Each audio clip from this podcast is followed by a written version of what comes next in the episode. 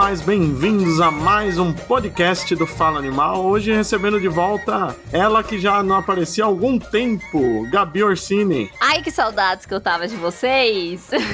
Oi, gente, tudo bom? E hoje a gente tem dois Tiagos, o Tiago da Terra 1, Brancatelli. Pô, eu só decidi participar desse hoje pela chance de ouvir a minha voz com a trilha de Jurassic Park de fundo. Eu sei que o André, quando for editar, não vai me decepcionar nisso. Com, com pedidos especiais de trilha hoje. E o Thiago da Terra 2, Thiago Cardim. Queria entender por que eu fiquei com o Thiago da Terra 2, mas tá tudo certo. A Liga da Justiça e a Sociedade da Justiça também sempre tinham essa dúvida. Ok, entendi. Tá certo.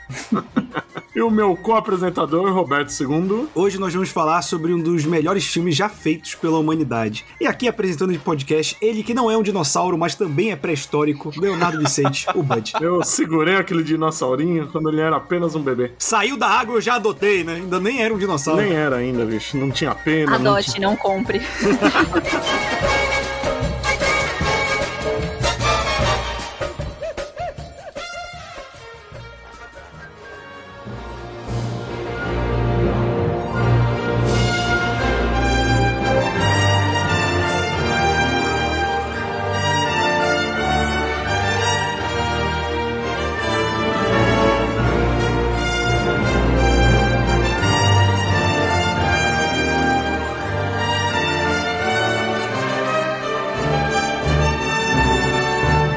gente tá em clima de Jurassic Park, né? Já que tá para estrear Jurassic World Domínio, que vamos dizer a verdade que o Jurassic World deu uma estragada na franquia, mas a gente volta para quando tudo começou, quando tudo era maravilhoso, com o primeiro Jurassic Park, lá de 1993, aquele que no Brasil nem era Jurassic Park na época, né? Era o Parque dos Dinossauros.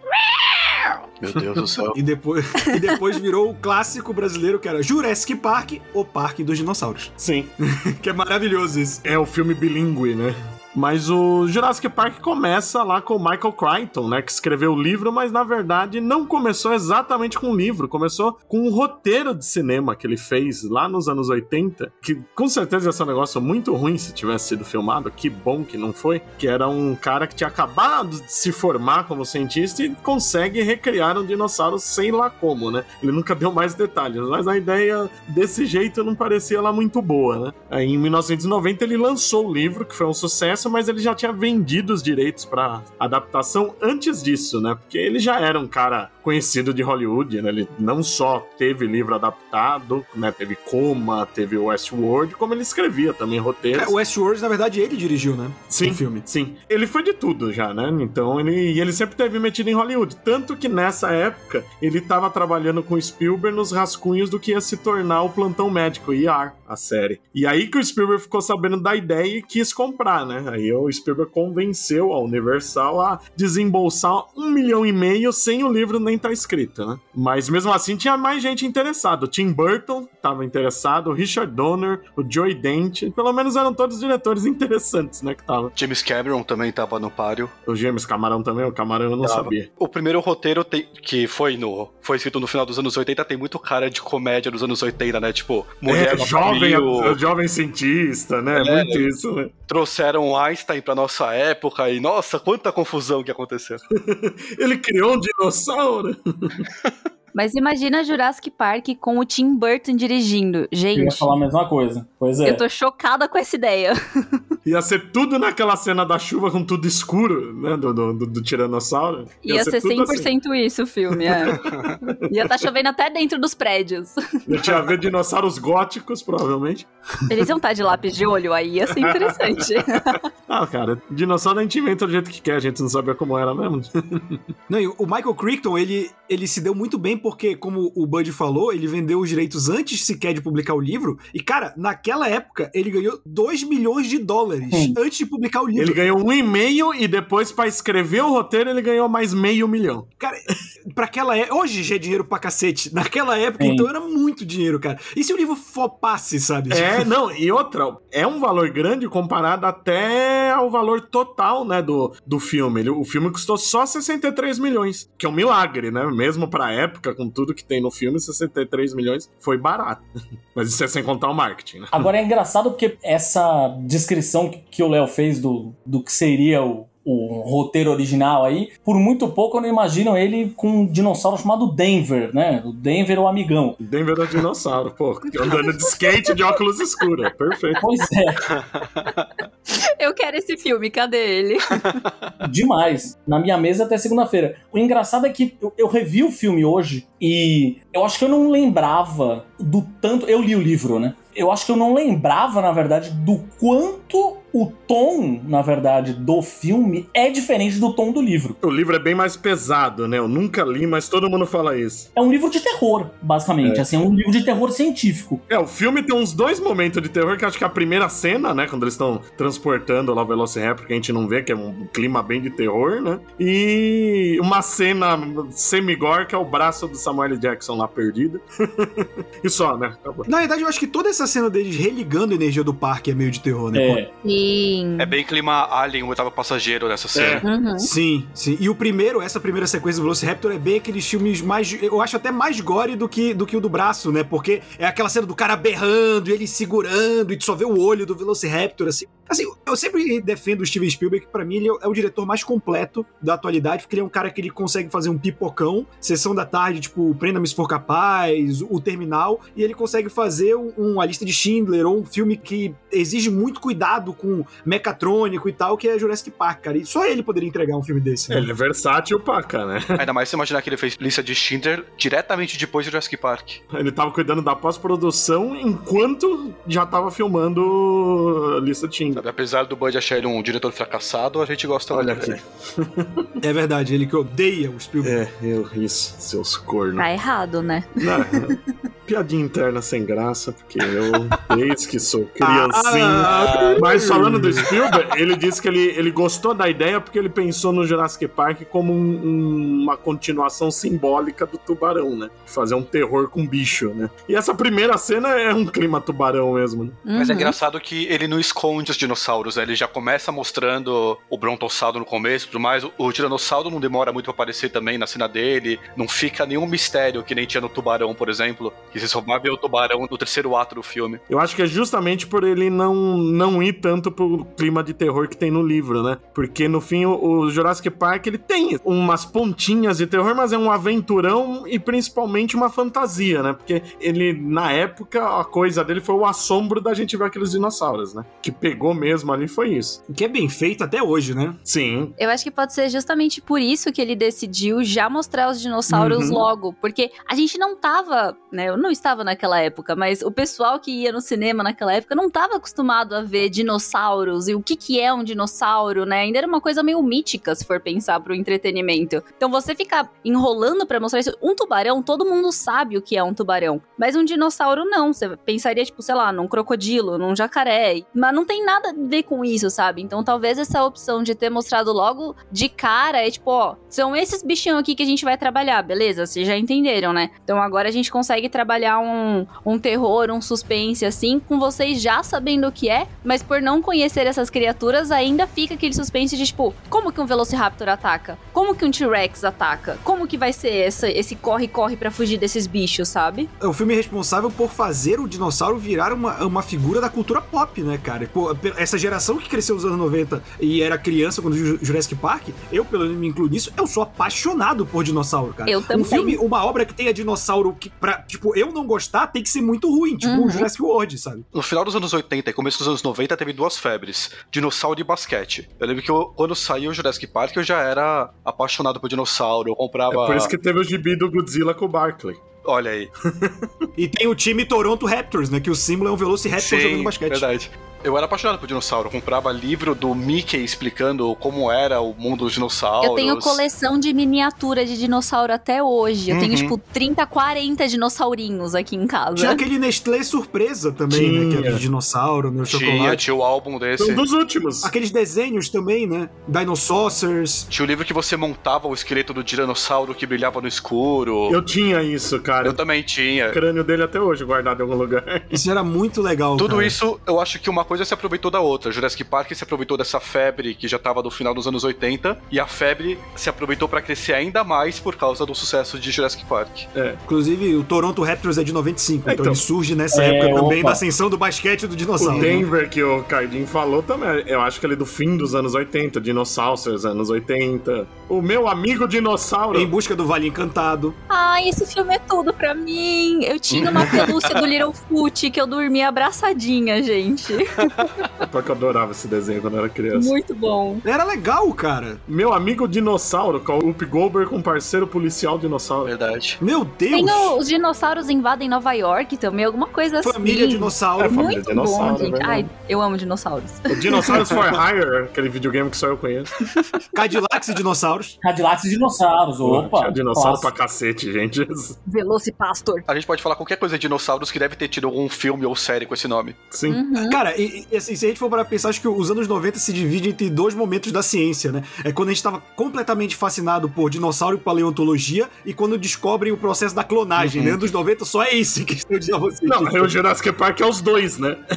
É. Exatamente. É, Se for ver, tem o Ross também em Friends, que é paleontólogo, É verdade, né? É verdade. Quando a gente entrevistou no nosso podcast lá no Imaginas Pega no Olho, quando a gente entrevistou o pessoal daquele. Aliás, fica a recomendação aí. O canal do YouTube chamado Colecionadores de Ossos. Belo nome. É maravilhoso, que é com um casal de paleontólogos, eles são incríveis. Interessada. E eles são super pop, assim, né? Eles são, de verdade, falam com uma linguagem que é absolutamente acessível, eles são, são demais. E eles mesmos confessaram que grande interesse que eles tiveram pela paleontologia veio, obviamente, do Jurassic Park. E as pessoas da idade deles, que se formaram com eles, né, e se especializaram em paleontologia, no fim das contas também vieram um pouco dessa geração do Jurassic Park. E também tem isso, né, essa formação. Até eu perguntei pra eles, é, escuta, vocês, enquanto paleontólogos, são mais Alan Grant ou são mais o Ross do Friends? Eles, Deus me livre de ser igual o Ross do Friends. A gente quer ir botar o pé na, na poeira lá, quer se enfiar pra cavar as coisas, quero ficar preso dentro do museu, tá louco? Eu não vejo nenhum motivo na vida pra querer ser o Rosa. Então,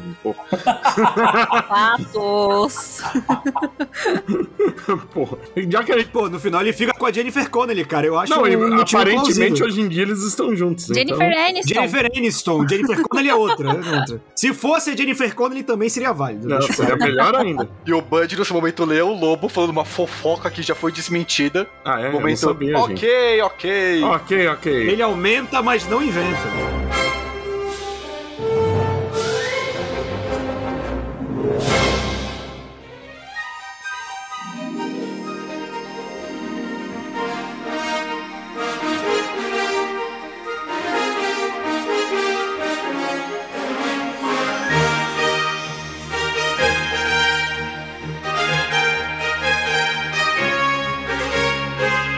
Mas falando do Alan Grant, nosso querido escritor do Batman, que é paleontólogo, o papel quase foi do William, William Hunt, né? Que faleceu recentemente, né? Ofereceram pra ele, mas acho que ele, ao contrário da gente, não gostava de dinossauro. Porque ele disse não sem nem ler o roteiro. Porque ele já tinha cara de dinossauro naquela época, né? bicho? Aí o Spielberg considerou o Harrison Ford, em algum momento ele deve, deve ter falado, não, vai parecer que o Indiana Jones tá enfrentando o dinossauro, né? Porra, total, cara. O- é o mesmo visual. É, ia ficar igual, cara. Até a trilha sonora, gente.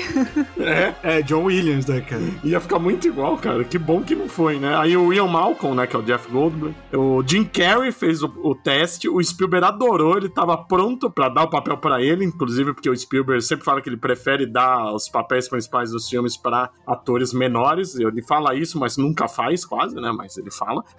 mas aí a Universal não gostou muito, o Jim Carrey perdeu Ó essa. a crítica ao Spielberg aí, velado. Vocês vão perceber durante Olha o aqui, podcast. Pelo né? que eu li, não é que a Universal não gostou, é que o Jeff Goldblum foi tão bem que eles não conseguiram mais ver ninguém ninguém tão perfeito pro Que papel. bom, né? Que também, né? Que o Jeff Goldblum virou um símbolo sexual por causa desse filme. Pois é, mas vocês não imaginam o Jim Carrey ali, de camisa aberta, transpirando? Eu ia achar lindo, cara, se isso aí acontecendo. Nossa, isso, mas isso é cena de pesadelo, não é cena pra virar um sex symbol, sabe?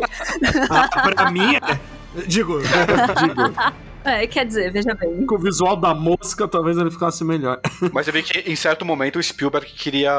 Não lembro se era pra poupar gastos, mas ele queria unir o personagem do Alan Grant com o Ian Malcolm. Nossa. E ia ser o, o Sam Neill que E a, a parte do Ian Malcolm ia pro Alan Grant do Sun Neill. E daí, no final, o Spielberg desistiu disso, mas até, até por isso que a parte do, do Ian Malcolm é um pouco menor do que a do resto do elenco. Um pouco, né? Cara, ele- acho que ele tem uns 10 minutos em cena somando tudo. Mas ele compensa no 2, que é basicamente só É, dele. verdade. No 2 do nada ele vira o herói de ação. E a Ellie, né, que é a nossa querida Lau- Laura Dern, Dona linda desse como nunca nesse todo. papel. Que aí também teve uma que disse não de cara, que foi a Robin Wright. E quem fez teste pro papel foi a Gwyneth Paltrow e a Ellen Hunt. Eu lembro de ter ouvido falar da Catarina Zeta-Jones também, mas eu acho que ela era muito moça na época pra esse papel, né? Mas Pô, Gwyneth Paltrow era mais ainda, né? é verdade que ela tinha feito o Huck criancinha um pouco antes, né? É. É verdade. A Ellen Hunt ainda tava na idade, tá beleza. Gwyneth Paltrow podia ser quase a, a neta, né, do velho. Alex, quem fez teste foi a Christina Ricci. Olha só. Que ia ficar muito legal no papel também. E, mas eu gosto. E, outro dia eu tava conversando, não sei com quem, sobre Jurassic Park. A gente foi tá falando das crianças, né? O, o garoto depois, agora fez Bohemian Rhapsody. Ele anda até fazendo filme. É que ele ficou tão diferente que ninguém percebe que é ele, né? Ele parece um irmão perdido do Macaulay Culkin, né? Nossa. Olha, hoje em dia. Mas a Alex, ela fez um ou outro filme e já faz muitos anos que ela não faz nada. Deve ter se desiludido da indústria, né? Ela é artista plástica. Olha, olha. Menino. Uia. E o John Hammond, que eu, que eu achei o mais interessante, quem eles consideraram. O Sean Connery foi considerado pro papel. Puta, imagina o Sean Connery. Porra. I spare no expense. Acho que é o personagem mais mudado pro filme, né? Porque no livro ele é um homem de negócios real, né? Um filho da puta.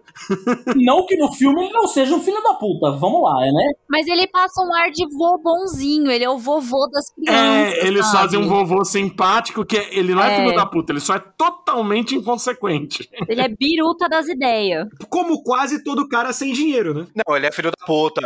Ele, ele chantageia paleontólogo, ele constrói um lugar perigoso sem se importar com a opinião de gente da área. Ele leva os netos pra passear nesse lugar extremamente perigoso que ele construiu. Mas Ele é um isso é puta. coisa de gente muito rica, né? Vamos combinar. Vocês não acham que o Elon Musk faria algo desse É, mas, tipo mas todo também? rico é filho da puta, Gabi. Então a gente tá no... Então, É isso aí. Fechou. O Michael Crichton, quando ele fez o livro, ele, ele faz o personagem muito mais malvado, digamos assim, porque era uma crítica que ele via que estava acontecendo. Que era as pessoas descobrindo essas novas ciências e investindo, visando mais o lucro do que a descoberta científica. Michael Crichton foi garoto também de achar que no capitalismo alguém vai querer investir em algo que não seja pelo lucro, né? Mas o livro dele é muito pra criticar isso, do tipo... Então por isso que o personagem do, do velhão é, é um cara muito mais inescrupuloso, digamos assim, no livro do que no filme. Mas no filme o Spielberg deu uma amenizada e colocou até um ator que fosse mais fácil pro público simpatizar, porque ele se viu no personagem, Uhum. no sentido de ser o cara que tenta criar um show pro público. É, faz sentido.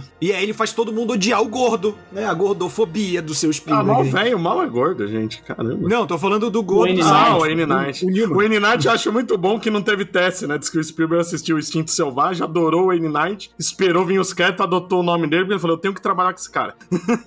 Pô, ele é muito bom, cara. A cena inicial, porque, tipo, quando mostra, você já vê que ele é um cara inconsequente, né? Quando ele tá negociando pra atrair Sim. o, o velho. Que ele pega, aí ele começa, ei, o fulano tá aqui, ó, galera. Fulano tá aqui, viu? Fulano tá aqui, viu? Ninguém se importa. Essa cena é muito boa, cara. Eu gosto, eu gosto muito. O Samuel L. Jackson que eu acho um barato, que a maioria das pessoas esquece que ele tá no Jurassic Park, né? É. Ele ia ter a cena de morte dele, só que um pouco antes de gravar, teve o furacão que destruiu todo o set de o furacão gravação. do filme foi real, né? A É. tempestade foi real. que destruiu todo o set que tinha no Havaí, e daí acabaram não podendo gravar a cena da morte do personagem do Samuel Jackson. Daí aparece só o braço dele. E faz falta, né? Faz. Tipo, não é importantíssimo, mas dá uma quebra no ritmo da história isso, né? Mas eu acho que faz falta agora, porque a gente sabe quem é o Samuel Jackson. É. É. Porque ele era, tipo, um personagem coadjuvante de um ator qualquer. Tanto que Pulp Fiction foi só no ano seguinte, né? 94. Sim. E agora a gente sabe, e a gente fala, porra, queria ter visto a morte do Samuel Jackson nesse Até filme. porque ele ia ver o Velociraptor e ia falar, you, you bite me, motherfucker.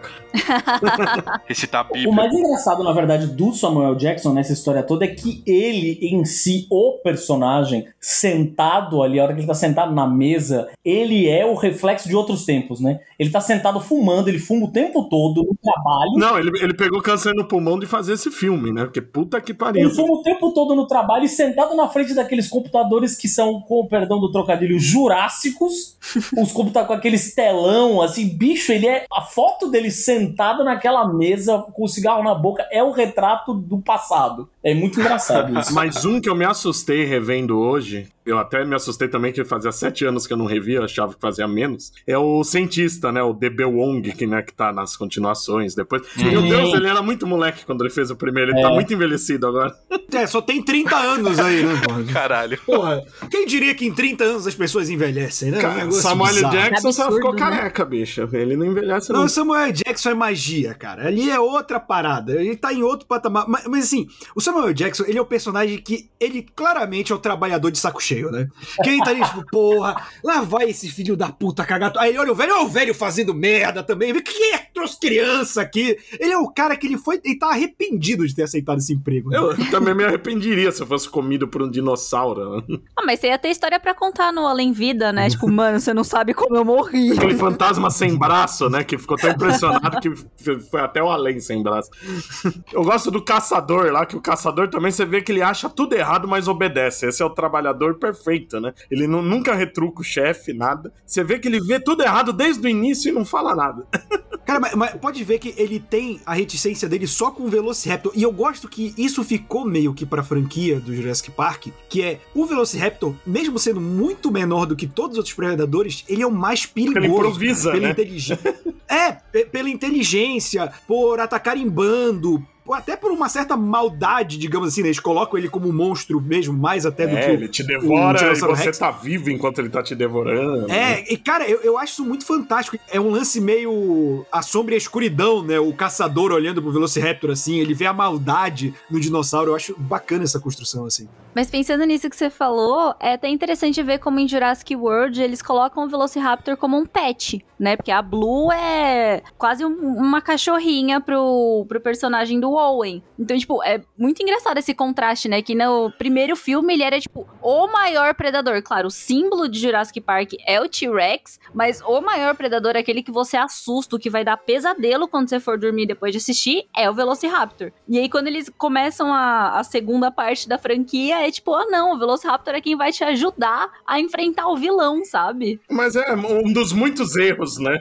Não, mas é um bom jeito de não ficar no mais do mesmo, né? Se fosse uma Sim, nova franquia, sim. onde o Velociraptor fosse de novo o Predador, ou se até se ele tivesse o papel de Predador reduzido, acho que seria meio que uma involução, também, desculpa pelo trocadilho, do personagem, do que colocar ele com um destaque, Uhum. só que um destaque numa posição diferente. Eu acho legal essa Sim. pegada do Predador, porque, tipo, se a gente pensar, o T-Rex também é um predador, o dinossauro que joga veneno na cara do Dennis e come ele no carro também é um predador, mas na nossa... Que é uma cena icônica do cinema também, né, cara? Essa, essa É muito cena, boa do, essa cena. do veneno. Quando eu era moleque, eu ficava assustado. Acho que essa era a cena que mais me deixava assustado do É, filme. essa é outra que é bem pô, terror. O bicho, ele é mega bonitinho, cara. Quando vê, ele abre aquela parada e ele solta aquele veneno. Nossa, é, Eu é só lembro horrível. do meme do papo anterior, quando dá a ventania ele, ele dobra o negócio que ele tá usando, fica igual esse dinossauro. Tipo, a gente sabe que todos eles são predadores, mas na nossa cabeça a gente tem muito a pegada do predador do filme, o alienígena predador, que é o bicho que é calculista, inteligente, ele pensa à frente de você, ele é, ele é mais inteligente do que você, e nesse sentido o Velociraptor se encaixa mais no papel de predador. Os outros são feras que estão lá agindo pela natureza e tudo mais. Mas colocar o Velociraptor no lugar de predador coloca ele como ser realmente maligno, ser do mal desse filme. Mas o que É. prova isso de vez é a cena final, né? Porque a gente vê, tem sequências com os Velociraptors e com o Tiranossauro, e no final o Tiranossauro meio que posa de herói salvando eles dos Velociraptors. Exatamente. E essas duas coisas se conectam, assim, porque essa coisa que a gente tava falando da mudança do papel do John Raymond, ele, no fim das contas, acaba não sendo o antagonista. Os grandes antagonistas, no fim das contas, são os dinossauros, principalmente o Velociraptor, na real, né? Eles são os, entre muitas aspas, assim, os vilões do filme, né? Quando, na verdade, enfim, acho que o homem, no fim das contas, é que é o grande filho da puta nessa história toda. Mas eu acho que o filme pontua isso, não, né? Porque, por pontua, exemplo, ele- Pontua, claro, claro. Tipo, Sim. o, o Denis é um filho da puta, o velho não planejou as coisas. advogado. Cara, eu, não, advogado, mas o velho tem uma cena que o Ian Malcolm fala, que eu acho maravilhosa, que é tipo, quando eles botam lá o cabrito pro, pro tiranossauro comer e não dá certo. Aí o, o, o Hammond fica, não, veja bem, quando abriu a Disneylândia, nem todos os brinquedos funcionavam. Aí o Ian Malcolm, é, mas quando Piratas do Caribe dava pau, ele não devorava as pessoas. Isso é muito bom. Não dá pra fazer essa comparação, né, meu querido? São proporções muito diferentes. O Hammond se gaba o, o filme inteiro de não poupar gastos, mas toda a merda do filme acontece porque ele poupou gastos. Porque tem a cena do Dennis, quando ele tá pegando o negócio de creme de barbear com o cara pra colocar os ovos, e daí ele pede pro cara pagar a conta dele, e ele fala, não seja pão duro. Esse foi o erro do Hammond. A piada interna do filme inteira é o Hammond falar que não poupou gastos, não poupou gastos, mas a justificativa do Dennis pra ele fazer tudo o que ele fez, que é o que fode todo o parque e mata todo mundo, o Hammond ter poupado gastos. Mas eu acho que isso é uma crítica muito mais ao personagem do Dennis do que ao Hammond, no Eu caso. concordo, porque ele que é, o, que é o cara que quer ganhar mais dinheiro, né? Não quer dizer que ele tá recebendo mal. Mas por outro lado, ou o Hammond realmente estava economizando, ou ele contratou só as pessoas mais incompetentes pra tudo, porque nada funciona, porra. Ele só gastou em sorvete, na verdade. É que eu Não, acho que o gasta. problema dele ter contratado pessoas incompetentes é que as pessoas não faziam ideia do que fazer. É tipo, como você vai ter, jogando tipo pra um veterinário, assim, um veterinário de dinossauro? O cara nunca viu um dinossauro na vida, como que ele vai ser competente nesse trabalho, sabe? Como que você vai fazer uma cerca elétrica pra dinossauros se você não sabe qual que é a intensidade que um dinossauro precisa pra ser contido? Você não sabe quanto churrasco de dinossauro teve até eles descobrirem isso. Ai, credo! Nisso do, nisso do Dennis falar, do, dele ser pão e tudo mais, eu vejo também uma crítica no sentido do Hammond, ele não poupou gastos em relação à estrutura do parque, mas ele não se importa muito com a parte humana da coisa. Isso é uma coisa que a gente percebe no filme inteiro, e a Sim. grande mudança disso é a cena dele com a Ellie, que eles estão comendo sorvete, e a Ellie fala, seus netos estão lá, tipo, para de achar que você vai lançar esse parque porque você tá, tem pessoas reais morrendo lá fora. É, né? Que ele tá muito numa vibe de autoilusão, né? É. Ah, não, na próxima vez vai sair tudo perfeito. É, não. vamos consertar isso e a gente vai lançar isso, só vai atrasar um pouco. Mas não, então eu acho que isso, ele não poupa gastos na estrutura do parque, no os carros inteligentes que andam sob trilhos, o computador no Nesse parque, ele mas poupou, né? Porque você abre a porta que eles andando. é isso. Mas ele, ele mostra um total descaso com a parte humana do parque. Então também isso Ah. do isso do Dennis ser o mal pago é porque ele não poupa gastos com o parque, mas você não sabe como que ele é com os funcionários do parque. Eu acho que quando você aceita 2 milhões e meio por, por embrião, eu acho que não foi o outro cara que foi pão duro, sabe? Eu acho que é você que tá. Eu realmente. O Dennis, pra mim, é colocado a todo momento. Porque, tipo, querendo ou não, todo mundo ali é americano, ou pelo menos fala inglês, né? Pode ser britânico, pode ser australiano. Foi trabalhado uma ilha no cu da República Dominicana, sabe? Então, barato aquilo não foi. Eu também não acho que o, que o Raymond é fluxo Eu acho que ele só faz você tá merda. passando pano pra milionário. É milionário. Jamais. Como sempre, como é de praxe, Roberto passando pano pra ele, é, milionário. ele é um arqueiro verde perfeito, Roberto. Ele é, de, ele é de esquerda, mas é um burguês É safado. milionário. Milionário não se importa com gente. É esse o ponto. É que o isso. filme fracassa. Nessa parte de ter mudado o personagem, ele fracassa nisso, né? Porque eles criam a figura simpática, ele tá todo emotivo e feliz porque os netos chegaram, ele trata todos os empregados de igual para igual, com- se tratando pelo primeiro nome, nem parece que ele é chefe. Só que aí se perde a mensagem porque eles querem mostrar ele muito fofinho, né? Não, eu não acho que fracassa. Eu acho que é um personagem complexo. Eu acho que mostra que. Mas o, o Bud acha que fracassa porque ele odeia o. É é óbvio.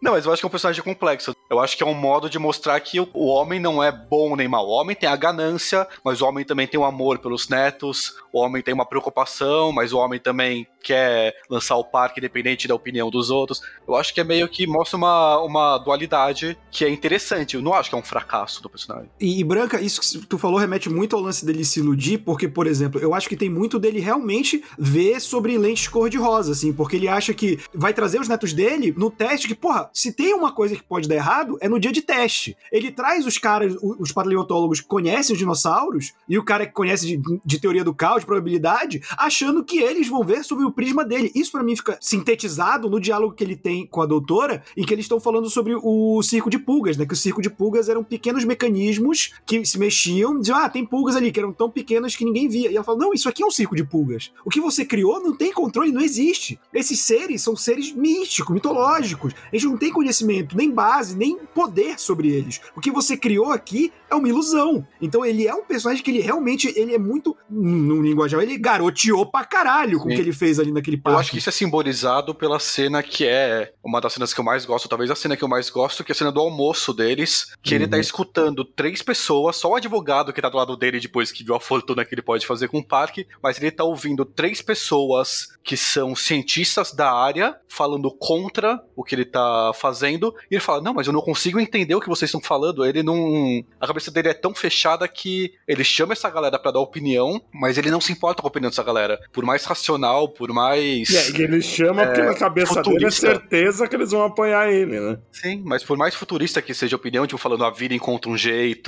isso vai dar merda, pessoas vão morrer e tudo mais, ele, a cabeça dele é fechada a ponto dele não escutar isso por causa do, do o que o Roberto falou. Ele tá perdido na ilusão dele, na prepotência dele. Milionário, né? Óbvio. milionário. Tanto é que não só Roberto tá passando pano pra ele, mas o Spielberg passa pano pra ele a ponto dele ficar vivo no final, sendo que no livro ele morre, né? Na real. Mas sabe é o que eu ia falar? Eu me coloco muito no lugar dele como uma apaixonada por dinossauros. Se eu tivesse dinheiro pra fazer um negócio desse, eu também não ia querer ouvir a galera falando que vai dar ruim. Eu quero, não, não, não, gente, olha aqui. Dinossauros. Eu trouxe eles a vida. Olha, pre, pe- pera, pensa comigo, sabe? Eu entendo esse lado apaixonado e criança dele. Gabi, tem uma coisa muito interessante pra mim, que é o filme inteiro, ele é uma forma de mostrar o quão errada é essa ideia, todas as merdas que podem acontecer, todo o perigo de você tentar ser Deus e tentar trazer de volta seres que já tiveram o próprio tempo e tudo mais. Só que acaba o filme e todo mundo quer ver esses dinossauros vivos, quer que isso aconteça no futuro.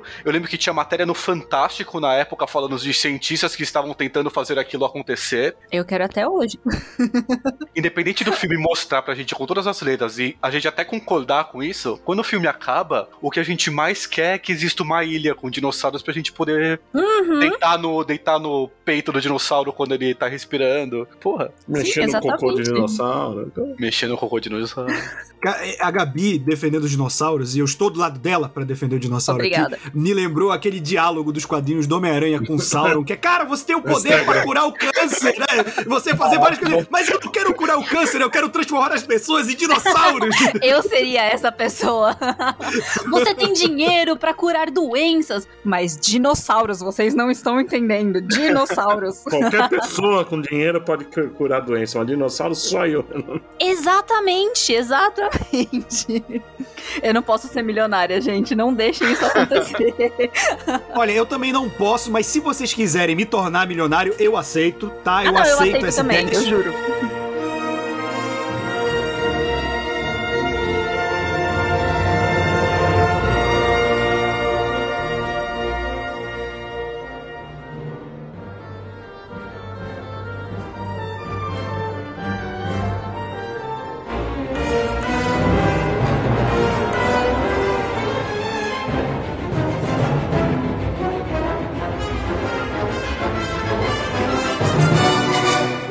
O Hammond é, um- é aquele milionário tão fora da realidade que só hoje vendo de novo que eu percebi que tem- no segundo ele já tá doente, né? Que ele só aparece no comecinho.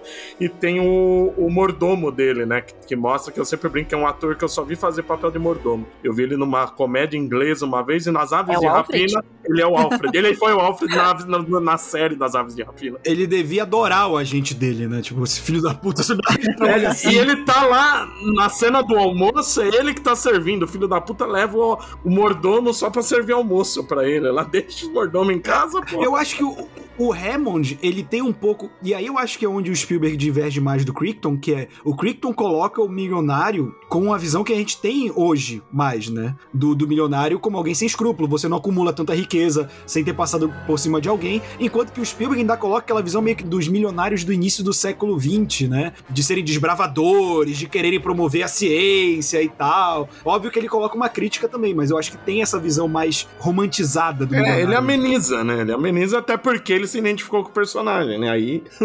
Na verdade, não é nem que ele se identificou, ele quis transmitir ele no personagem. Mas aí a gente tem também o Alan Grant, que é o rabugento que vai ficando bonzinho durante o filme, né? É muito bom como ele odeia as crianças, aí ele vai, é, tá bom, vai, né? Eu amo ele. Ó, eu tenho dois funcos de Jurassic Park aqui em casa, que é do Alan Grant e do T-Rex, o nosso grande protagonista, né? Mas a- aquele T-Rex grandão? não, o meu não é o grandão, é o tamanho Ah, tá, normal. porque se se fosse o grandão, eu ia pedir teu endereço pra te assaltar algum dia. ele. É bonito pra cacete. Muito. Eu lembro que a gente foi na Limited Edition uma vez e tinha, eu, eu quase perdi meu réu primário ali correndo com ele pra fora da loja. É, então, sempre quando eu vejo assim, eu tenho que respirar fundo dez vezes pra falar, não tenho dinheiro pra isso, não vale a Você pena abrir quebra um o cartão de crédito para. por garantia, né? Sim. eu não vou me endividar por causa de um Tiranossauro Rex. Mentira, eu vou sim. Mas o Alan Grant, eu acho que a composição de personagem, eu até entendi porque ele queria o Harrison Ford, né? Porque é um personagem rabugento, ia ser perfeito pro Harrison Ford mesmo. Mas ele, a composição dele é muito boa, porque ele, ele, ele vai do rabugento pra depois ser o cara que sacaneia as crianças com brincadeira desgraçada, né? Assustando Nossa, é as muito crianças. bom esse momento muito que bom. ele, ele. Porque parece que vira uma chavinha dele, ele começa a dar um susto nas crianças e fala assim: como que esse cara, do nada, assim, nessa situação, tá dando susto nas crianças que literalmente quase É. acabaram de morrer, mano? Que humor sádico é esse? Mas é a prova de que ele não sabe lidar Sim. com criança, né? Sim! Não, o pior é que ele não sabe lidar por criança, odeia a criança, ele muda pro cara que tá cuidando das crianças e é mais infantil que elas, né?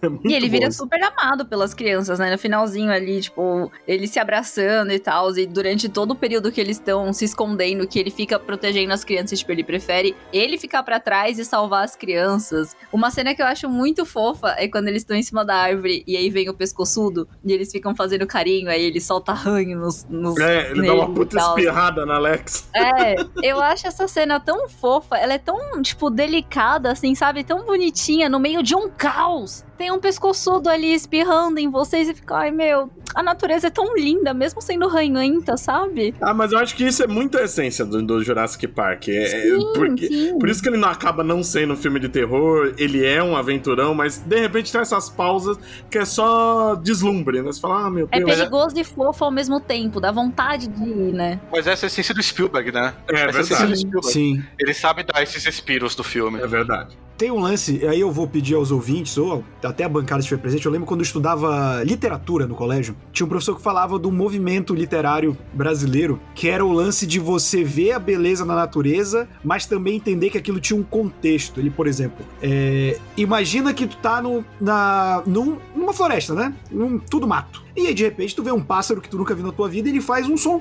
Um som que é engraçado. Tu nunca ouviu na tua vida. E durante o dia, tu vê aquele pássaro, ah, que engraçado esse pássaro. Mas imagina de repente que tu tá no meio da noite, nesse mato, ou seja, numa época pré-grandes cidades, eletricidade, tudo escuro, e de repente esse pássaro tá atrás de te fazer esse mesmo barulho desconhecido. Vira uma cena de terror. O Jurassic Park, ele tem exatamente isso, porque a gente tem a cena dos pescoçudos, a cena, uma das cenas mais icônicas do cinema, que é quando o Raymond fala bem-vindos ao Jurassic Park. Eu choro e aí toda tu vê vez. os dinossauros. Cara, toda vez eu choro nessa Toda cena. vez. E ao mesmo tempo, cara, é tipo, é o, o Tiranossauro Rex tentando comer as crianças pelo teto solar do carro, entendeu? É o, é o mesmo fascínio que causa o medo. Eu acho que o, o Spielberg consegue dosar isso muito bem no filme. Sim, sim. E é uma, uma arte ele ter feito isso tão bem equilibrado. Porque é isso, numa cena você tá tipo, nossa, eu queria estar ali enfiando a mão no cocô do dinossauro. Eu queria estar ali vendo esse bando de pescoçudo lindo. E na outra cena você tá tipo, não, mentira, eu não queria não. Tem um T-Rex querendo me comer pelo teto solar. Eu prefiro continuar em casa. Aí na cena seguinte você já tá de novo, mas olha que bonito, eu queria estar lá. Não, E ele consegue fazer isso em uma cena, ele faz as duas coisas, porque a gente tá citando cenas diferentes, mas a cena do estouro,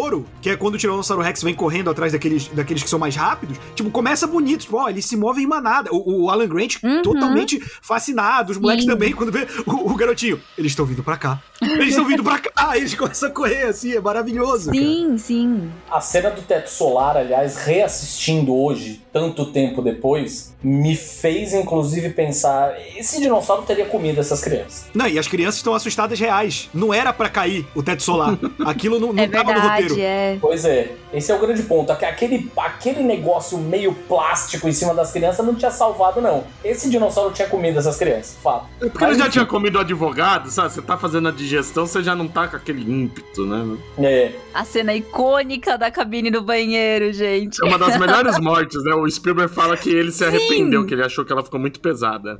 E ele, na época, ele, não, ele, ele pulava essa cena quando os filhos viam, ele não deixava os filhos ver a cena. Eu acho que a Globo, na, na sessão da tarde, pulava essa cena. Não, na Globo, na sessão da, da tarde, pulava 40 minutos de filme, né? Porra. Mas essa era uma das cenas que eu lembro que não tinha quando passava na TV. Pelo menos de tarde, né? E é engraçado que ele cortou quase que é tudo que era violento, né? Do livro, né? Tanto que tem algumas passagens que foram parar no segundo, né? Aqueles dinossauros pequenininho comendo a garotinha logo na primeira cena do 2. Isso é no primeiro livro. A cena do tiranossauro correndo a pé atrás de todo mundo lá, quando tem aquele caçador também. É tudo no, no primeiro livro e ele achou que seriam cenas mais pesadas pra ter, ele preferiu picotar. É, mesmo quando o, o, o Velociraptor vai em cima do caçador, né? Fica uma folha na frente, assim, você não consegue ver exatamente o que tá acontecendo, né? Ele dá uma dourada na pílula. É, e é tudo sem sangue, né? Se fosse hoje em dia, era capaz de eles quererem pôr aquele sangue. Se fosse o Spielberg, ele não ia fazer isso. Mas se fosse um outro diretor, ia querer fazer aquelas cenas com sangue em CGI horrível, né? Mas falando em, em CGI, eu acho que uma coisa que Jurassic Park deu uma revolucionada lá na época foi essa questão de efeitos, né? Principalmente os efeitos práticos. Pensar que eles construíram aqueles dinossauros gigantes, animatrônicos, assim, sabe? É um negócio que eu penso. Hoje em dia a gente pensa, tipo, tá, beleza, em, sei lá, semanas, uma galera de produção aí de filme constrói um dinossauro de boas. Mas pra aquela época é um negócio tão Aquela fora foi a da primeira caixinha. vez, né? É, então, eu, eu amo pensar como Jurassic Park, além de ser um filme incrível, né, ter uma história legal e tal, literalmente revolucionou a indústria nesse ponto de efeito, assim, sabe? Não foi só uma história legal, foi um marco na indústria E também, quase né? não foi assim, né? Porque eles começaram Uhum. a produção mexendo com stop motion e tal, e viram que não tava ficando legal, né? E um dos técnicos de efeito convenceu o Spielberg e falou: olha, tem tecnologias novas, vai encarecer e tal, mas o Spielberg falou: não, vamos fazer direito, né? E o Spielberg, assim, o George Lucas, por mais que eu xingue ele como diretor, nesse aspecto eu tenho que elogiar, que ele tem uma pegada igual do Spielberg, o John Carpenter, esse pessoal que usa muito mais coisa prática do que CGI e sabem dosar os dois, né? Porque tem coisa que não, não adianta, tem que ser CGI. O George Lucas sabia, né? Sabia, sabia na primeira, né? E o John Carpenter é o contrário, ele, ele é o cara que só sabia o prático. O CGI, quando ele usa, é uma merda. é o Spielberg mesmo, que é o único que sabe dosar isso. Mas nos extras do DVD, eles chegaram a fazer aquela cena do, dos Velociraptors na, na cozinha. Em stop motion, né, né? Quando eles vão atrás das crianças. Tem, no Eu DVD vi, tem. isso. cena inteira em stop motion. E não só é, fica tosco, principalmente porque a gente tem de base de comparação o mecatrônico do, do filme real, mas porque o Spielberg colocou. e Isso foi uma coisa do Spielberg, tipo, o Michael Crichton quase que arranca a cueca pela cabeça quando ele viu. Ele colocou os Velociraptor fazendo linguinha de cobra no stop motion. Ah, meu Deus. E o Crichton virou tipo, meu Deus, Spielberg, não! cara, que porra é essa, cara? Meu Deus, pior que isso, só a cena do sonho com os Velociraptor no 3 falando. Nossa, sim, essa cena é O horrível. grande avanço do filme, na verdade, não é só o efeito prático, ou só o CGI, é o jeito que ele une os dois. Sim. Porque você vai ver o, o making off e a cena do tiranossauro, por exemplo, a parte de cima do tiranossauro é animatrônico e a parte de baixo do dinossauro é CGI. As cenas de close do tiranossauro são o boneco, as cenas do dinossauro correndo é CGI e tudo combina de um jeito que você não sabe quando é um, quando é o outro. E, porra, eu não lembro de alguma coisa antes de Jurassic Park que tenha feito isso de um jeito tão Eu acho que incrível. nem depois, cara. O equilíbrio dos dois, assim, eu acho que nem depois alguém conseguiu atingir. Talvez hoje só com o Mandaloriano, né? Que faz É. muito isso também. Boa, boa. Mas em Jurassic World eles continuam usando os, os animatrônicos, né? Então eles continuam construindo esses dinossauros gigantes, o que eu acho legal, porque mantém um pouco a, a imagem da franquia, né? De tipo, eles existem, os dinossauros, eles são reais, não é só tipo um ator em cima de um touro mecânico verde, sabe? Nem foi Game of Thrones. Né, E, e é legal que eles fizeram, mesmo que a parte de baixo, quando o Tiranossauro Rex estivesse correndo fosse CGI, eles também fizeram a parte de baixo mecatrônica. Nas cenas em que a pata do Tiranossauro pisa no carro, Sim. na cena em que pisa e deixa É, a marca na lama. Estática, é, né? Eles... e é legal que a produtora do filme, que tava responsável, tipo, ali no set, era a Kathleen Kennedy, né? Que hoje é chefona da, da Lucasfilmes, da Disney. E ela fala que, como era uma tecnologia ainda recente pra filme, eles ainda não tinham total conhecimento do uso dela. E eles falavam que o Tiranossauro dava problema pra caralho por causa da chuva, né? Que ali chovia muito. E eles falavam que era assustador, tipo, parava o set, montava a mesinha, todo mundo almoçando, e do nada o Tiranossauro Rex começava a se mexer. Mano, era um terror no set. As pessoas começavam a gritar e a correr. pô. Até a gente descobrir que era o problema da chuva dando pane no tiranossauro, todo mundo achava que aquela merda tinha ganhado vida. Ah, mas esses pau assusta, né? No- no- eu lembro que no, no segundo Mundo Perdido, tem uma das cenas que o Tiranossauro pega alguém, deve ser naquela cena na caverna, provavelmente, que ele come alguém ali. Ele travou e a pessoa ficou presa na boca. Demorou um tempão pra tirar a pessoa da boca do, do animatronic. Imagina a delícia, né? Porra! Vocês já viram aquele meme que é tipo, no set eles ficavam enxugando, né, o T-Rex, e aí tem um meme que é tipo, você sabia que em Jurassic Park o Tiranossauro Rex suava muito porque era o primeiro grande papel dele? e ele tava nervoso. Muito bom. Tem aquela cena de bastidores também, que é o Spielberg e o elenco com o Triceratops aí. Falou, vocês apoiam esse milionário caçando um animal em extinção? ah, sim. Mas é que fala, o, o ti- o tiranossauro, ele era, eu não lembro, alguma borracha ou latex, alguma coisa que ele era feita, que é como se fosse uma esponja. Então, quando chove, todo o corpo dele absorvia água, ele aumentava de tamanho, ele ficava quatro vezes o peso que ele era. Nossa. Então ele ficava, tre- o- nas cenas que ele devia fazer alguma coisa, ele ficava tremendo na, na frente da câmera, daí tinha que ficar secando ele, Meu voltar. Deus. Viu? Ele tava vi- é, nervoso. deixou de ser um tiranossauro vira um chihuahua, né? o Spielberg realmente quis fazer uma continuação do Tubarão, inclusive nos problemas, né, enfrentados, né? A gente tá falando tanto do- dos efeitos, né? É bom lembrar, né, que o CGI é da ILM, né? Industrial Light and Magic, e os animatronics só podiam ter sido do Stan Winston, né, que sempre foi o melhor, né? Até, inclusive, o, o Branca citou o Predador, que é outro que é do Stan Winston, né? Ele morreu, acho que na época do primeiro Homem de Ferro, né? Foi a última, pelo menos foi o último filme que teve participação direta dele, se não me engano, mas a empresa dele continua fazendo maravilha até hoje. Cara, eu tava vendo aqui que todo o elenco principal ganhou uma réplica em tamanho real de Velociraptor. Porra! Porra, que legal. E que, e que a Ariana Richards, né, que faz a Lex, ela tem, na, ela tem como em- na entrada da casa dela, tipo como se fosse um cão de guarda, que ela fala que todo mundo toma susto quando entra na casa dela. Eu faria a mesma coisa. Inclusive, se vocês souberem de alguém que tá vendendo um Velociraptor tamanho real, me avisa, viu? Ó, tem lá na, naquela hamburgueria de Jurassic Park, tem. Pois é, aí eu vou gastar meu real primário. E que o Jeff Goldblum coloca numa doma mesmo, que o Jeff Goldblum tem em casa como uma peça de museu, assim. A casa do Jeff Goldblum, se ele ganhou mais presentes assim, deve ser legal, porque deve ter ele de um mosca e um alienígena do Independence Day junto. né? Mas aí nada vai ser mais bizarro do que o próprio Jeff Goldblum, né? Sim, é verdade. Ele fica dentro de uma doma também, no- na casa dele, né? Deitado e sem camisa, tá? Mas só pode ser com o cabelo compridinho, não adianta fazer esse cabelo E eu vou te não. dizer que Jurassic World jogou muito baixo, trazendo o trio original de volta, porque agora eu vou ter que assistir Jurassic World 2, porque eu vou ter que ver esse filme no cinema, Mas cara. o- Eu o tá- dois é eu bom. fico vendo as entrevistas. é- eu não acho bom, mas ele é tão melhor que o primeiro. Ele não é ruim. É, é que o primeiro é muito ruim, né? muito mas, mas, tipo, é quando eu vi, cara, eu vendo as entrevistas, saca, do, do Sam Neill, tipo, ele, ele pergunta os caras, e aquela cena sem camisa? Cara, o Sam Neill começa a dar uma risada. Assim, tipo, ele se divertiu muito de lembrar daquilo. Cara, deve ser um clima no set maravilhoso. Eu queria então. muito que os netos tivessem pelo menos uma cena junto do Alan e da, e da Lara Eu também. Será que Eu não também. vai ter alguma coisa surpresa? Pode ser, né? Eu, eu gostaria. É. Porque, até porque não faz sentido anunciar eles que eles não são atores famosos e tal. E você Sim, é. uma surpresa ainda, né? Eu Uhum. gostaria muito que isso acontecesse. Eu acho que pode acontecer. Eu fico com medo. Eu, tipo, o que vai me fazer assistir esse terceiro filme é a volta dos três do filme original. Mas eu fico com medo de matar algum dos três, de só trazer de volta pra matar, sabe? Tipo o Han Solo da vida. Nossa. O último trailer que saiu, eu, eu tenho uma cena que dá a impressão que tem alguém morrendo ali.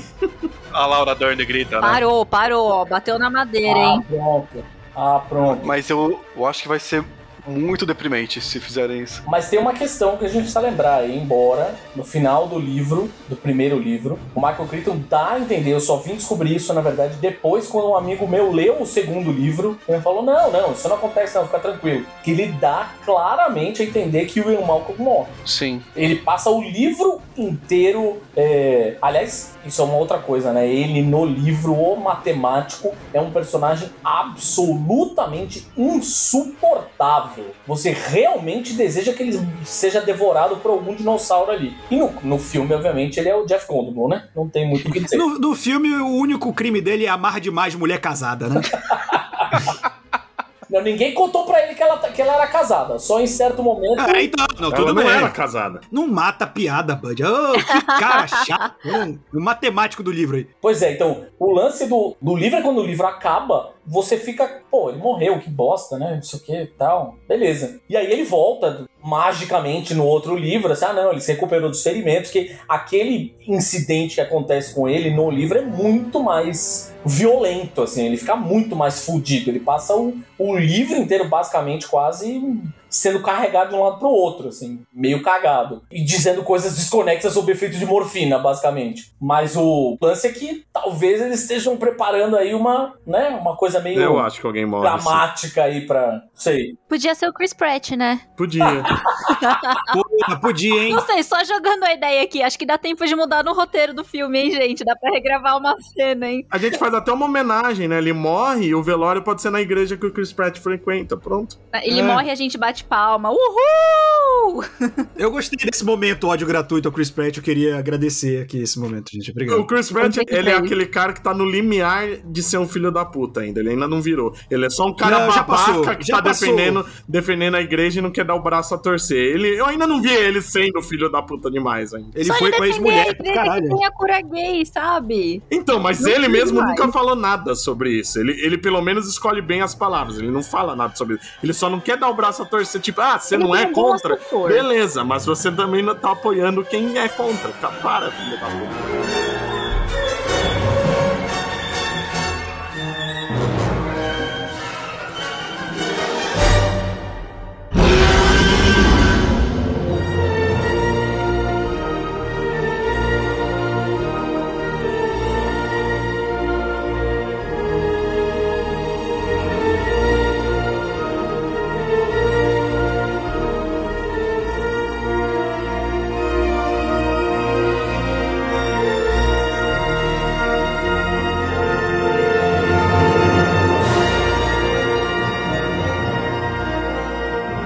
Filme, como eu falei, ele custou 63 milhões, o que eu até agora tenho confirmado, que eu acho muito pouco pra época. Ainda mais com tanto de inovação de efeito especial que ele teve que trazer, né? E na época ele foi a maior bilheteria, né, da história até então. Ele deu 921 milhões, né? O marketing do filme custou mais do que o próprio filme. É, ele custou 65. Que bizarro, né, cara? Mas, segundo o IMDB, foi 402 milhões só em solo americano e no mundo inteiro foi mais de um bilhão. Não, calma, calma. É, é que tem vários relançamentos. Mas que com isso, o Steven Spielberg fez só com esse filme 250 milhões de dólares, o que é a maior quantia que uma pessoa só já ganhou com o Olha. filme. Então, foi 921 milhões no total da primeira exibição, né? Só que ele foi relançado três vezes desde então, né? Em 2011, em 2013, que foi em 3D, e em 2018. Então aí, com os relançamentos, ele chegou a um bilhão e pouquinho. E aí você soma ainda as continuações e tudo, tudo que gerou, né? Aqueles jogos legais de Mega Drive que tinham também. Tinha de Super Nintendo também, muito Pô, bom. aquele de Jurassic Park Rampage era muito bom. Cara, eu lembro, eu lembro um jogo de fliperama, daqueles que você entrava em cabine de Jurassic Park, que era aquele estilo House of the Dead, Uhum. sabe? Que era em trilha. Ah, Puta, era muito eu lembro disso, é verdade. O de Super Nintendo é aquele que você jogava com o Sunil e com o dinossauro, né? É, é. Pô, Isso. esse era legal pra caralho. Era muito bom. Era muito bom. Esse, eh, pra mim, era o melhor jogo de Jurassic Park que teve, foi esse. Muito bom.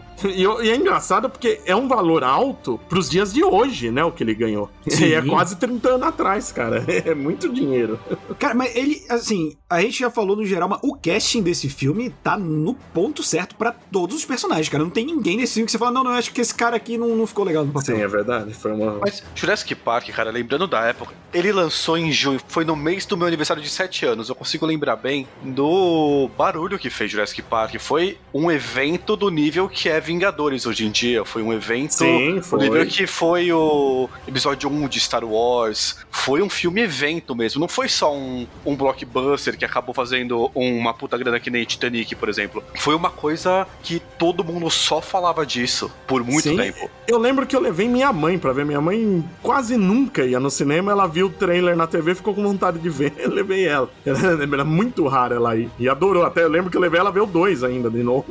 Ela gostou muito. Eu lembro que quando passou esse filme na Globo a primeira vez, foi um puto evento também. Todo mundo só falava que o filme ia passar na Globo pela primeira vez. Naquela época ainda tinha isso, né? Quando esse filme estreava na TV aberta. Quando a, a Globo no final do ano passava toda todos os principais filmes que ela ia passar no decorrer do ano. Mas é uma coisa que, mesmo com os filmes dos Vingadores, é que agora os filmes dos Vingadores é uma coisa mais fácil de fazer esse tipo de marketing. Mas na época, pensando até agora, é uma coisa que eu dificilmente vi durante a minha vida. O barulho que esse filme fez. Não, e outra, né? A gente tá comparando com Vingadores, mas o Vingadores é um negócio que tem uma puta construção, né? Atrás, né? De vários filmes. Esse não, né? É um filme que é o primeiro. Tudo bem, tinha o peso do nome do Spielberg na época, que já, já era o Spielberg há uns 20 anos. Mas, pô, o elenco mesmo em si não era um, não tinha nenhum ator de ação, nenhum ator do momento. Era puramente em cima do nome do Spielberg o negócio. Não, mas, mas já tinha a expectativa de ver os dinossauros de um jeito que o filme mostra. É o que a gente tava falando, o filme não escondeu em nenhum momento os dinossauros. Passava nos comerciais, no trailer. A gente já tinha visto os dinossauros antes de assistir o filme, nos comerciais que a gente via na TV, mas mesmo assim, o filme te impacta não com o mistério em cima de um dinossauro, mas por mostrar os dinossauros com aquela trilha do John Williams e uma puta de uma fotografia e uma puta de uma panorâmica do Spielberg. Então, eu acho que tinha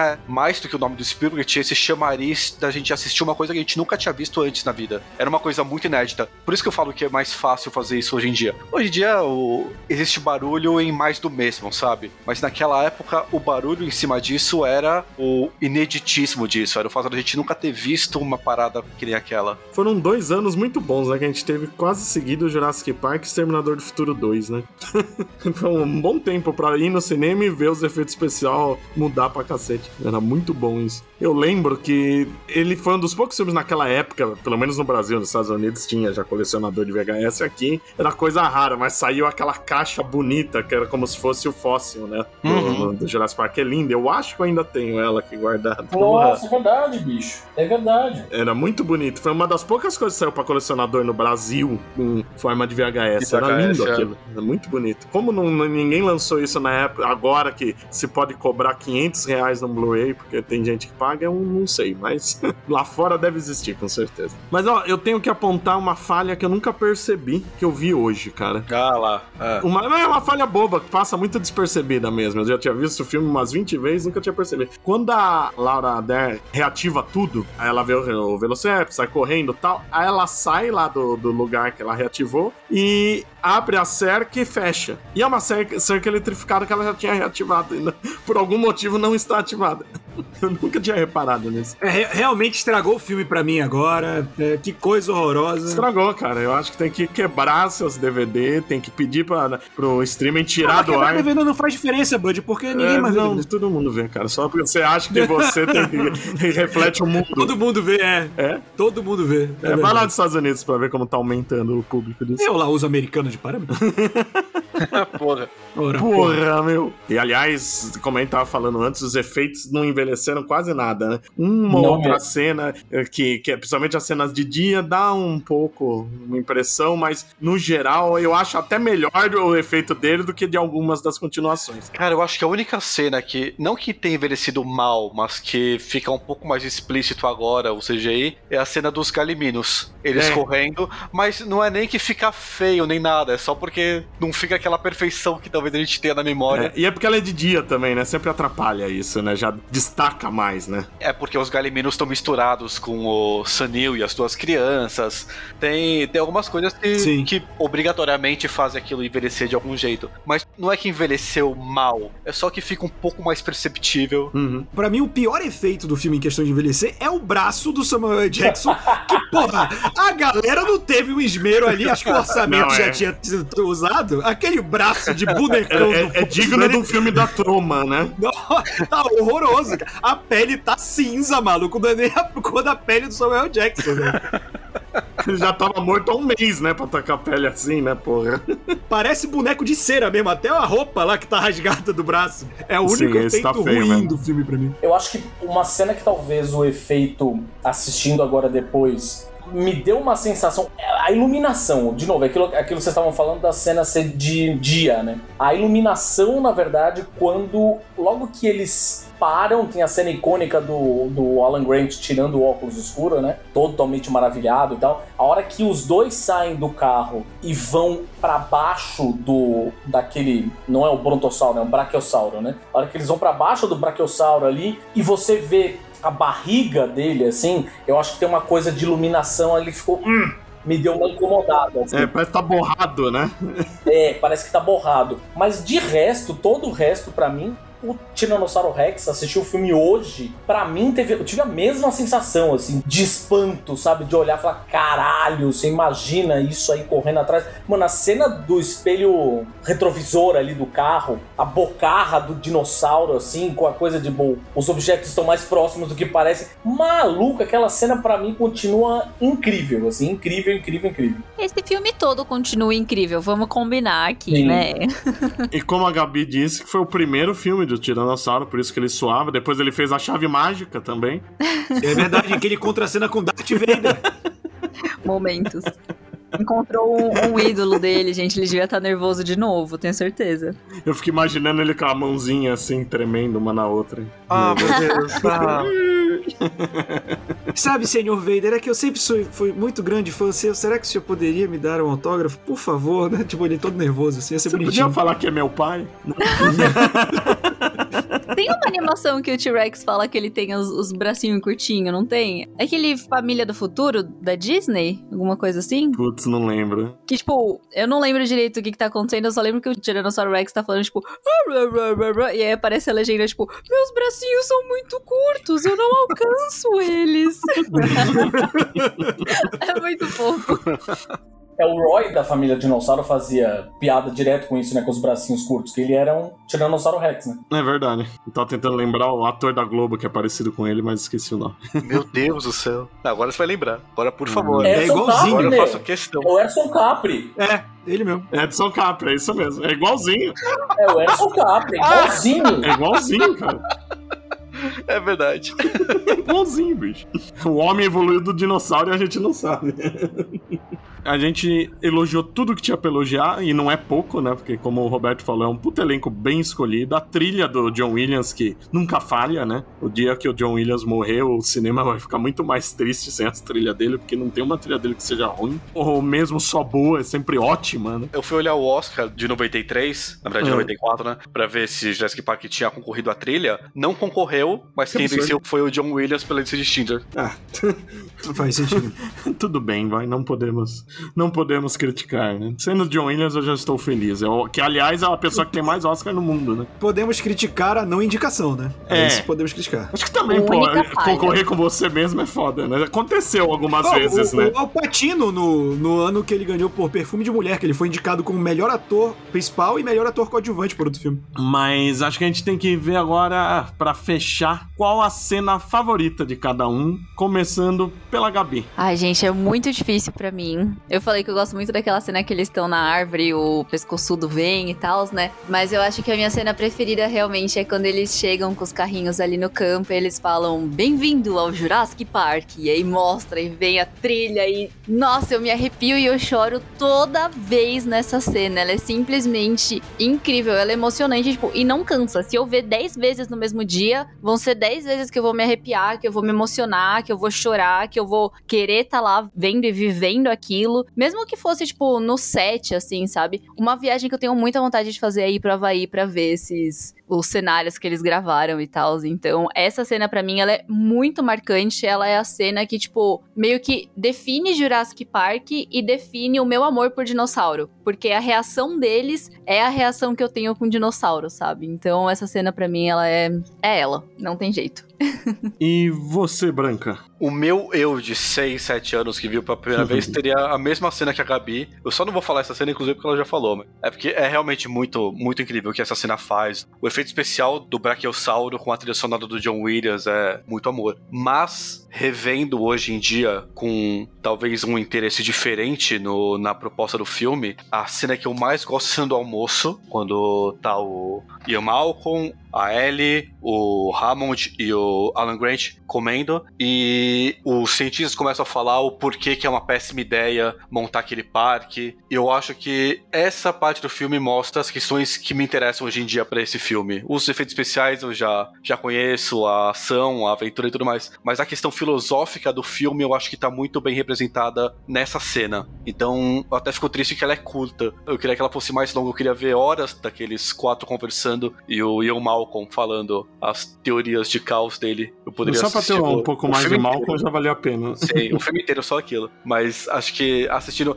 O, o maravilhamento é impossível a gente falar uma outra cena que não seja a que a Gabi falou. Mas acho que assistindo hoje, se eu pensar qual uma cena que eu queria que fosse mais longa, qual uma cena que eu poderia. que eu aproveito mais assistindo, é essa cena do almoço. E você, Thiago Carlinhos? Essa cena do pescoçudo, na verdade, é, acho que é, é importante para mim, assim, porque durante muito tempo as pessoas me chamavam de Vegsauro, por conta do. quando eu virei vegetariano. Então tem uma coisa que é. eu fiquei lembrando disso hoje assistindo. Ah, ninguém me chama assim. Eu quero ser Vegsauro também. Tipo, as pessoas, os meus amigos me chamavam de Vegsauro durante um tempo, principalmente quando eu virei vegetariano. Gabi, você tava com luva de dinossauro outro dia e ninguém te chamou de Vegsauro, que absurdo. Pois é. Pois é, assisti, pois é. Assisti e falei, ah, que bonitinho. Mas eu tenho duas cenas que eu gosto muito, revendo hoje, que eu, eu lembrei do quanto eu gostava delas. Uma é a cena do. a maravilhosa cena do Ian Malcolm discutindo com um cientista em torno dos ovos ali que vai culminar, obviamente, na frase do a vida encontra o seu caminho. Mas a provocação que o irmão Malcolm faz ali já é muito legal. Que ele começa a fazer ali em torno dos ovos. Tá todo mundo maravilhado e ele chega bem pra ser o estraga prazeres. Assim, então, espera aí. Tá todo mundo ali babando no, no Velociraptor e não sei o que e tal. Mas a cena que eu rolei de rir assistindo hoje, que eu não lembrava do quanto eu achava legal. Depois, conforme eu fui assistindo, eu fui lembrando até das falas da cena. Que é o menino que diz que o Velociraptor era um peru. E o, o, Alan Grant fica, ah é, é um peru, então deixa eu te contar, imagina só, e ele faz, e o moleque fica com o olho deste tamanho, e ele termina a cena só mostrando a garra do Velociraptor, falando, tá vendo isso aqui? Então ele ia te cortar inteiro, te rasgar inteiro, é o tio que apavora as crianças no, no churrasco, definitivamente. é o tio que chega, a família toda, não chega perto daquele senhor, tá?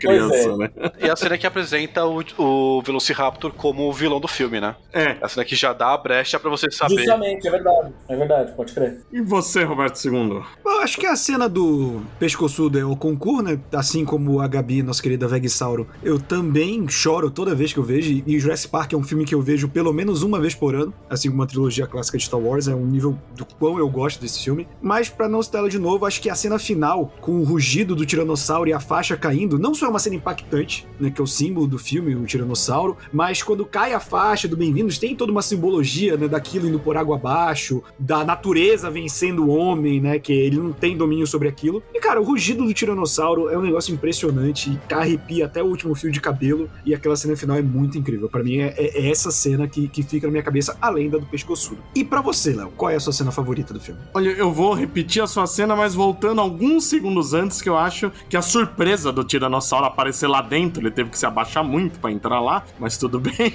Porque você não espera mesmo, né? Pega muito de surpresa a hora que ele pega o Velociraptor no ar ali, né? É muito boa essa sequência toda, eu acho. Se mostrando o grande herói protagonista de Jurassic Park, não é mesmo? Sim, ele é o grande herói e continua sendo, né? Porque aí depois ele salva de novo no primeiro Jurassic World, que é o mesmo Tiranossauro. Que ele tem até as cicatrizes ainda. Vamos lá, Tiranossauro, né? Não podemos esquecer que são todas fêmeas. É verdade, é verdade. Respeita é verdade. o meu feminismo jurássico aqui, hein? é verdade. Verdade, é verdade. Nem todos são jurássicos, tem umas, um monte de dinossauro de outros períodos, mas todos são fêmeas. Sim. Toda essa sequência, né? da- Desde o início dos Velociraptor já tá lá dentro, até, mas esse finalzinho que é eles pendurados lá no esqueleto, tudo, é, eu acho essa sequência maravilhosa. Até hoje eu lembro que tem uma falha, né? Que eles, no, no- acho que no DVD eles falam, né? Que tem um frame rapidinho que some um pedaço de um dos Velociraptors. Lá, podia ter sumido o Tiranossauro, cara, já pensou? Por um milésimo de segundo some alguma coisa ali na Eu cena. tava lendo que o, o final ia ser alguma coisa diferente, que eu não sei como ia ser o final exatamente. Mas que no momento que o Spielberg viu o que a equipe de efeito especial conseguia fazer com o Tiranossauro, ele correndo, ele se mexendo com naturalidade e tudo mais, ele percebeu primeiro que o Tiranossauro tinha que ser o herói no final, que nem a Gabi falou, e segundo, ele percebeu que o público ia ficar muito decepcionado se não visse mais uma vez o Tiranossauro. Então ele colocou o Tiranossauro no final, sendo que não era pro Tiranossauro aparecer no final, a Tiranossauro, desculpa, não era pra aparecer no final, mas depois que ele viu o que a equipe de efeito especial conseguia fazer com a Tiranossauro, ele mudou o final pra colocar ela nessa cena que vocês estão falando. E vamos dizer a verdade, né? Entre aspas, é um filme de monstros. Você tem um filme com vários monstros, você quer ver os monstros lutar entre si também, né? E outra, né? Eu acho que durante o filme inteiro você não vê um personagem humano matando um dinossauro. Hum, não, não tem. Você vê dinossauros matando humanos e você vê nesse final dinossauros matando dinossauros. Não são os humanos que matam os Velociraptors. É verdade. Isso eu acho interessante. É verdade. É uma pegada também Kong versus Godzilla, né? A gente quer ver essas criaturas Uhum. se enfrentando. Porque contra humano, tipo, nem tem graça. Ser engolido, né? Os humanos são a base da cadeia alimentar pra eles, né? Uhum. A gente é a presa pra eles. A gente não é o- os predadores pra eles. Aí, a gente deve ser, ainda ter um gosto ruim, né, cara? Vem com roupa, sapato. Melhor comer o dinossauro, né? Isso é um gosto mais esquisito, né? Do nada sommelier de humanos. Hannibal entrou no Chegou chat. Hannibal Lecter, né, no programa, né? Esse aqui estava mais cítrico.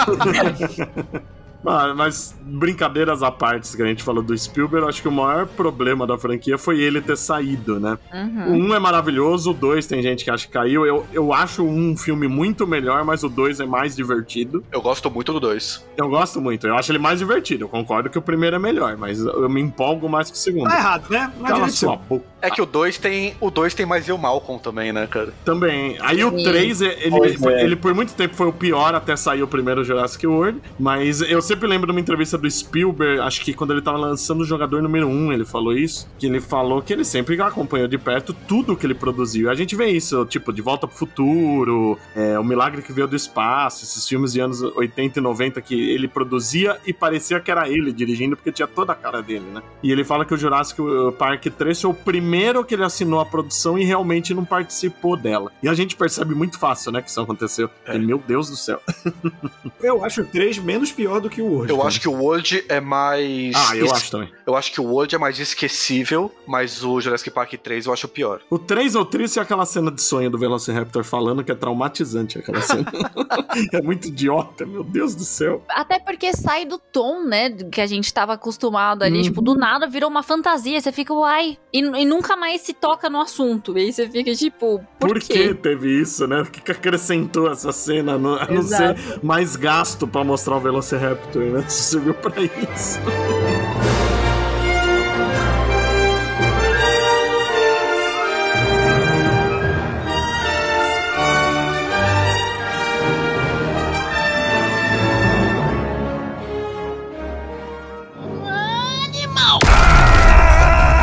Mas agora a gente vive num mundo de Jurassic World, que daqui a pouco estreia o terceiro, que estão falando como fim da franquia. Duvido, né? Se der dinheiro, tem mais, né? Mas eu gostaria que acabasse, porque eu não quero mais ver destruir meus dinossauros do jeito que estão destruindo. Mas olha, não vão, não vão destruir seus dinossauros, porque pensa só, o que tá acontecendo com o Jurassic World é justamente que eles estão criando outros dinossauros. É. Dinossauros que nem existem. É, não precisa nem existir, mas até a menina lá que tem DNA de dinossauro, né? Tá tudo bem, pronto, tá tudo certo. Tem os dinossauros, dinossauro misturado, é, é- é T-Rex com Velociraptor, uma puta Com zona. Eles vão, fazer, é, eles vão fazer uma mistureba, aí você vai ver que no fim das contas a gente vai ter um monte de espécie que só tem, de dinossauro só tem o sauro no final mesmo. Dino da Silvasauro. Vai virar o V, né? Um monte de gente lagarta e pronto, não tem mais gente no mundo. Bom, gente, queria agradecer vocês por participarem mais uma vez e deixem seus abás, zabás, olha que bom, é um dos Abaces. Abasses, seus dinobás. E deixem os seus. ab- Olha, mas tá foda de sair esse jabá. Quero falar Z de tudo que é jeito. Eu queria agradecer vocês por participar mais uma vez e deixem os seus jabás. Agora saiu. É.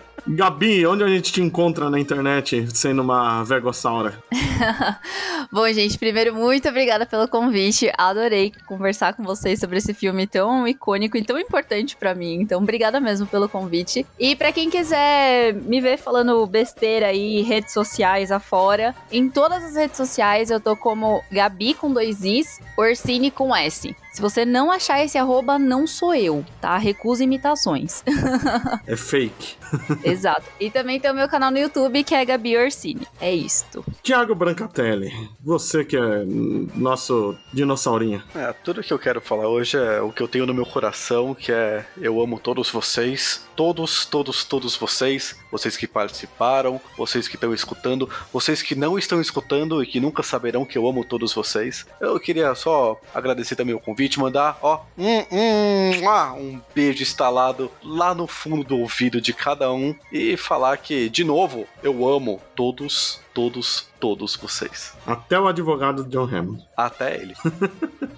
E você, Tiago Cardim? Bom, eu tô aí nas redes sociais pessoais como Thiago Cardim, no Twitter principalmente, mas no Instagram tem lá fotos de filhos de gatos e afins, livros que eu leio, gibis que eu leio, coisas do tipo. Eu escrevo sobre cultura pop lá no Gibizilla, com dois L's, gibizilla.com.br. Também tá em tudo que é rede social possível, até no final do Facebook. Lá eu falo sobre, no Gibizilla eu falo sobre quadrinhos, cinema, sobre música, sobre literatura, o que der na telha, séries, enfim. Eu também sou esse aficionado dos podcasts aí, tenho um podcast semanal com a minha esposa, também a Gabi, é, que é o Imagina Se Pega no Olho, que é um podcast semanal sobre música, sobre literatura, sobre cinema, mas não só. A gente também fala sobre política, economia, sexo, relacionamento, o que a gente achar que faz sentido. E também faz aí um girozinho de notícias da semana. E por último, tem o nosso podcast quinzenal sobre paixões musicais. O Imagina se pega no ouvido, que a gente fala com quem fala, com quem consome, com quem vive de música, sobre as suas paixões musicais. É, acho que é isso aí. E você, Roberto II, meu Triceratops? Triceratops. Para quem gostou de me ouvir falando besteiras jurássicas aqui, eu também tô falando besteira lá no youtube.com barra a hora suave, com vídeos de séries, quadrinhos, filmes, videogames, tudo mais da cultura pop. Estou toda sexta-feira com Leonardo Vicente, o Bud, no Momento Suave, que é um resumo de notícias da cultura pop em todos os agregadores de podcast no Spotify e no Deezer. E toda terça-feira eu estou com o meu projeto novo Eu Te Amo, Dr. Zaios, comentando episódio a episódio de Os Simpsons, também todos os agregadores, no Spotify e no Deezer. E você, meu querido Leonardo Vicente? O Fala Animal também é um site que fala principalmente sobre quadrinhos, mas também cinema, séries e um pouquinho de videogames. Então visite lá falaanimal.com.br. Nas redes sociais está como Fala Animal no Facebook e no Instagram e no Twitter como Fala Animal Site. Além disso, eu, junto também do Branca e do Roberto, participo lá do Mansão Wayne, o podcast do Batman. Escrevo também lá na revista Mundo dos Super-Heróis e no site Tangerina. Participo de projetos com a editora Script, Heróica e Noir. E acho que é só, se eu não tiver esquecido nada. Lembrando que o Fala Animal é um podcast quinzenal que sai segunda-feira sim, segunda-feira não. Então, até daqui 15 dias. E obrigado por ouvir a gente falando tanta besteira. Thank you.